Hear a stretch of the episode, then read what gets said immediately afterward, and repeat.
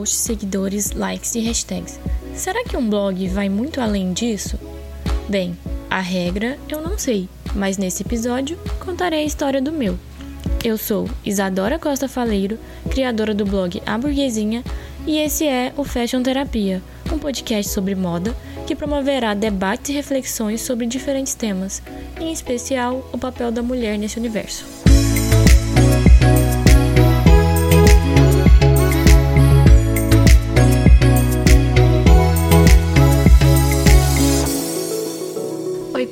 Tudo bom com vocês? Esse é o primeiro Fashion Terapia do ano que tá cheio de novidades. É o primeiro episódio solo e é também o primeiro episódio gravado diretamente da minha casa. Então, qualquer ruído estranho será um susto também para mim. Bem, brincadeiras à parte. No episódio de hoje eu quero contar um pouco mais sobre o surgimento do blog A Burguesinha e, consequentemente, acabar contando um pouco mais sobre mim também. Tudo começou em 2015, quando, num surto criativo, eu decidi criar o blog. E como ele não tinha nenhum objetivo concreto, literalmente era um hobby que hoje em dia eu não me enxergo sem. Inicialmente, eu falava basicamente de looks do dia, sobre moda, era uma coisa muito que engatinhava ainda. E com o passar do tempo eu fui percebendo que realmente eu não queria falar só sobre isso. Tudo bem que isso já dá muito assunto, mas eu queria expandir um pouco mais, falar mais do papel da mulher, falar mais de viagens, estilo de vida, beleza, sobre proteção ao meio ambiente, uma coisa bem mais ampla, realmente, falar daquilo que eu gosto. Para vocês terem uma ideia, o blog surgiu com um nome diferente. Inicialmente não se chamava A Burguesinha. Dentre as principais inspirações que eu tive quando eu fui criar o blog, destacam-se o Garotas Estúpidas, da Camila Coutinho, e o Dia de Botê, da Vic Seridônio, que são dois Instagrams que basicamente falam desses assuntos diversos. Não é o rosto da pessoa e a vida da pessoa, são vários assuntos é como se fosse realmente uma revista eletrônica, que sempre foi a ideia principal que eu tinha. Tanto é que hoje mesmo o blog não tem o meu rosto, não tem o meu nome, é realmente um local em que você se informa realmente de beleza, de moda, de assuntos variados. Esse sempre foi o meu principal intuito. Eu primeiro criei o blog no Instagram, para só depois criar literalmente uma página para ele. E eu acho bacana falar sobre isso porque por mais que você se dedique a fazer um bom post, realmente no Instagram, além de ser mais rápido, mais dinâmico, é mais fácil também. Criar uma página para o seu blog, para o seu conteúdo, é um processo extremamente complicado. Pelo menos eu achei bem complicado. São diversas opções de layout, diversas opções de design, diversas opções de realmente de detalhes, de configurações dessa página, sem mencionar que a grande maioria requer também um financeiro. Você tem que fazer um investimento financeiro. Então, no meu caso, que sempre foi um hobby, conciliar essa questão de página na internet e um Instablog é bem complicado. É literalmente um hobby. Você investe, você coloca dinheiro naquilo, coloca tempo naquilo e nem sempre você tem aquele retorno esperado. Mas eu super indico quem tem vontade de fazer um blog, como eles chamam raiz, eu indico muito você fazer essas páginas, você tirar um bom tempo para você decidir qual que é o layout, qual que é a identidade que você quer passar para o público, qual que é o nicho que você quer direcionar o seu conteúdo. Então requer realmente muito planejamento. Não é uma coisa que dá para você fazer às pressas. Se você fizer às pressas, muitas coisas vão passar batido e isso com certeza vai diminuir a qualidade. Porque se tem uma coisa que eu percebi ao longo do tempo é que não é a quantidade, não é a rapidez é a qualidade. Por exemplo, até hoje tem gente que eu recebo muitas notificações de gente lendo posts muito antigos, mas que diante da qualidade eles praticamente se tornam atemporais. Outro fator extremamente importante é o apoio da família e dos amigos, até porque esses são uma fonte de publicidade gratuita. Sempre que você posta alguma coisa ou que você vai lançar um novo projeto, peça sim o apoio dos seus amigos, da sua família. Para essa questão de divulgação, um apoio é fundamental, porque porque bate aquela insegurança. Você está expondo o seu pensamento, você está expondo a sua opinião para o mundo inteiro ouvir, porque hoje diante da globalização, eu posto uma coisa aqui no Brasil, uma pessoa no Japão pode ler. E o perigo do cancelamento bate sempre à nossa porta, o que então pode gerar um certo receio. Busque sempre o apoio daqueles que estão com você, daqueles que você gosta, que te dão uma certa confiança, uma certa coragem, um certo conforto realmente.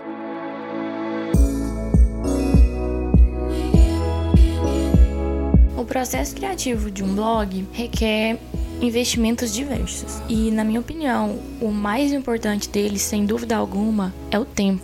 É muito importante fazer uma boa pesquisa para embasar o seu post, para embasar o seu conteúdo, até porque ninguém quer ficar propagando fake news, ninguém quer errar.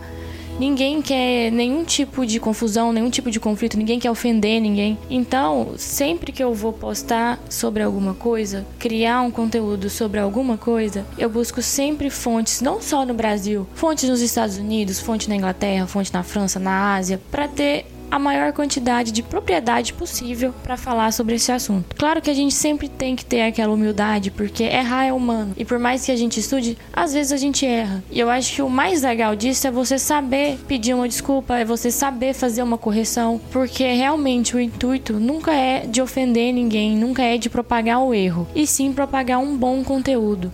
Outro investimento que também tem a sua importância é o investimento financeiro.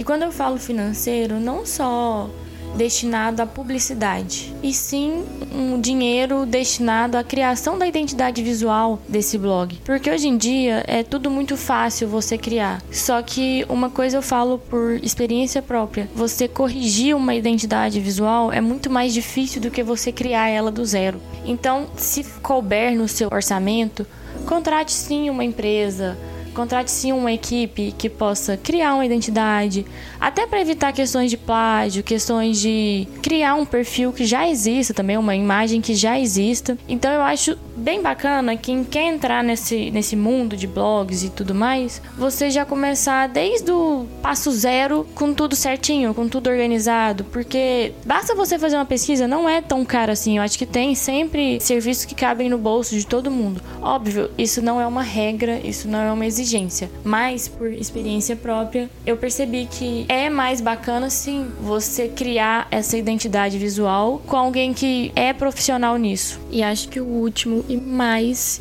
difícil investimento, pelo menos para mim, é a questão do investimento pessoal. Você se dedicar é você vencer os seus obstáculos. Eu, por exemplo, sou muito tímida. Pode não parecer e tudo mais, mas eu sou muito tímida.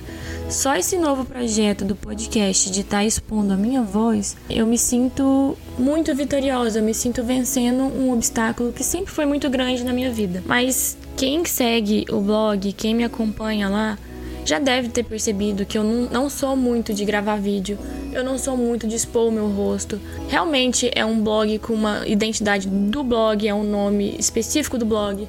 Eu tenho o meu perfil pessoal no Instagram. Então eu sempre fiz questão de separar essas duas coisas. Só que eu tenho como meta para esse ano pessoalizar mais o blog, dar mais a minha cara pro blog, perder um pouco esse medo, destruir um pouco esse muro que separa a Isadora do blog A Burguesinha, até para poder de fato dividir mais experiências da minha vida. Porque o bacana do blog é que quando eu criei ele, eu estava na faculdade, então era todo aquele problema de conciliar um hobby, que era o blog que toma um certo tempo, como eu disse, para fazer as pesquisas, com os compromissos de faculdade, estágio, é, estudos para o AB, estudos para concurso, conciliar realmente com a vida universitária. E ao longo desses quase cinco anos de existência do blog, ele vem acompanhando todas essas mudanças. E 2020 promete muitas outras mudanças para mim e eu quero cada vez mais dividir essa experiência. Porque pode parecer bobo ou não, se você muda o dia de uma pessoa, se você passa ali, você compartilha uma mensagem feliz que muda o dia de uma pessoa, cara, isso faz muita diferença. Quem tem blog deve saber o tanto que esse feedback, essa resposta de quem lê o seu conteúdo é importante e é gratificante. Então eu sempre fico muito feliz quando, diante dessa interação, de ter um feedback positivo. Um fato interessante que eu acho legal compartilhar é que, como eu sempre tive o blog como um hobby, como algo para me dar prazer e não como literalmente um trabalho uma fonte de renda, sempre que alguma coisa começava a me afligir, que me deixava um pouco ansiosa ou que me tirava um pouco a calma, era bacana que no que eu dividia isso com o pessoal mais próximo, eles sempre falavam, tipo, é um hobby, tem que ser divertido, tem que te dar prazer. Se não tá te dando prazer, não é mais um hobby. Então, perderia o objetivo de ter o blog. Isso sempre me acalmava, porque eu ficava, gente, realmente, isso aqui é para me divertir, isso aqui é para me alegrar. Não posso ficar aflita. E aí eu sempre dava uma respirada, uma acalmada e recolocava a cabeça no lugar. Dentre as particularidades de se ter um blog, algumas coisas são bem engraçadas, como às vezes você se aprofunda na pesquisa, embasa muito um conteúdo e ele flopa total. É muito aquela decepção de meu Deus, vocês não sabem o quão foi difícil criar e embasar isso e é um flop total. E, e ao mesmo tempo, quando você posta um negocinho bem banal, bem bobinho, e aquilo ali faz o maior sucesso, a galera gosta e, e você fica tipo, meu Deus, o que eu fiz certo, o que eu fiz errado no outro. Então, tipo, isso é bem legal às vezes esse, essa decepçãozinha com tanto tempo investido em um determinado conteúdo que flopa total. E outra coisa bem legal também são os comentários e mensagens ADM. Tem hora que você tem que ter um super jogo de cintura porque como a rede social é muito ampla, a globalização permite que diferentes pessoas tenham acesso ao seu conteúdo, às vezes você tem que lidar com alguns comentários, algumas respostas que não são aquilo que você está acostumada e que também não era aquilo que você tinha em mente. Eu, particularmente, é, nunca fui de né, partir para muita ignorância ou tentar fazer prevalecer a minha opinião. Sempre prezei muito pelo jogo de cintura, por um debate equilibrado, por uma abordagem bem equilibrada. Então, por mais que alguns comentários fossem bem opostos ao que eu esperava, eu sempre busquei realmente integrar todo mundo e não apartar, sabe? Ao longo do tempo, não só eu, mas o blog também passou por muitas mudanças, muito por minha conta. Mas dentre as principais mudanças que ele sofreu ao longo do tempo, destacam-se a identidade visual, né, que envolve o nome, a logo, ao foco, porque como eu mencionei antes, tudo começou muito restrito aos assuntos que permeavam o mundo fashion, que permeavam a moda. E hoje, quem acompanha o blog sabe o quão amplos são os assuntos. Eu busco sempre, já tem um tempo que eu coloquei isso como meta, eleger um tópico de assunto principal para cada dia da semana. Por exemplo, segunda-feira eu gosto sempre de postar sobre coisas que inspirem outras pessoas a serem pessoas melhores. Terça-feira eu gosto de postar sempre algum modelo de sapato novo, alguma coisa que envolva o universo de, de sapatos. As quartas eu amo, é o meu dia de soltar ao lado canceriana e falar sobre casamento, porque eu amo falar sobre casamento. As quintas eu gosto de falar sobre tendências. Sexta-feira sempre chega aquele sextou, a gente dá aquela arrumada e aquela saída.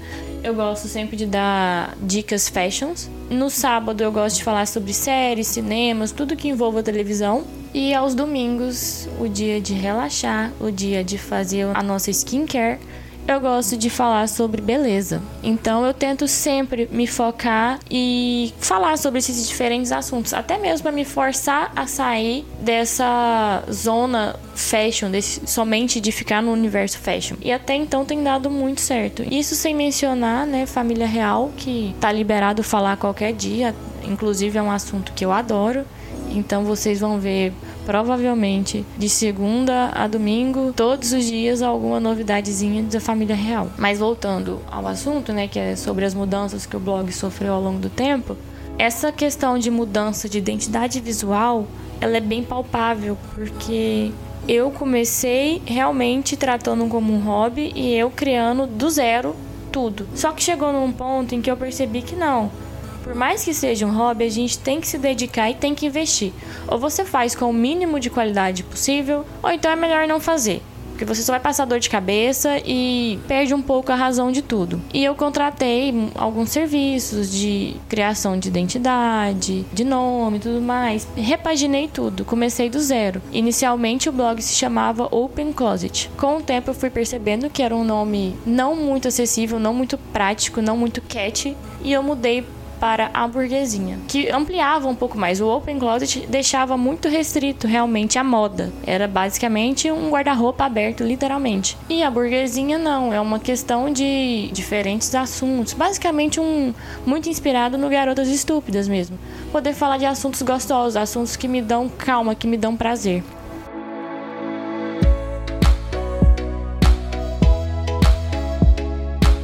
Eu estou com muitos objetivos para 2020 relacionados ao blog e, como eu disse antes, é, eu quero muito pessoalizar mais o blog, dar mais o meu rosto ao blog, mostrar mais da Isadora pro público do blog. Eu quero sempre inspirar mais o lado bom das pessoas e eu busco sempre, todos os dias, pensar como eu posso promover mais diversidade e representatividade, porque 2019 mostrou para nós que não dá mais para ficar só no mesmo padrão, não dá mais para ficar na zona de conforto. A gente tem que usar mais e a gente tem que batalhar mais realmente para se, se enxergar nos produtos. E isso se estende ao blog. Isso não fica restrito às marcas de roupa, sapato, a modelos e tudo mais. O consumidor de, de conteúdo, a leitora do blog e tudo mais, ela quer se enxergar no conteúdo. De que adianta eu ficar propagando um conteúdo em que a pessoa não se enxerga nele, que não diz respeito à realidade de vida dela? Então eu tenho como objetivo principal promover sim a diversidade, a representatividade, dar mais o meu rosto ao blog e, claro, inspirar o lado bom nas pessoas. O mundo já é cruel demais. Então a gente tem que ser bom, a gente tem que buscar ler coisas boas, se inspirar no que é bom. Bem, pessoal, esse foi o primeiro Fashion Terapia de 2020. Eu espero de coração que vocês tenham gostado de saber um pouco mais sobre a história do blog. E eu agradeço muito todo o apoio que eu tenho recebido. Isso é muito importante, ainda mais em início de novos projetos, especialmente para mim, que como eu disse, eu sou muito tímida, então esse feedback positivo dá muita confiança para continuar. E eu tenho buscado cada vez mais melhorar realmente, me especializar um pouquinho mais nessa questão de podcast. E eu acredito, na verdade eu tenho certeza que em 2020 teremos excelentes episódios, excelentes conteúdos, bons convidados. Eu conto muito com o apoio de vocês. Bom, pessoal, esse foi o primeiro Fashion Terapia do ano. Dúvidas, sugestões, críticas e elogios, basta entrar em contato no e-mail blog aburguesinha.gmail.com. Lembrando sempre que o blog A Burguesinha está no Instagram no arroba aburguesinhablog e no Twitter no arroba blogburguesinha. Espero que tenham gostado, muito obrigada e até o próximo episódio.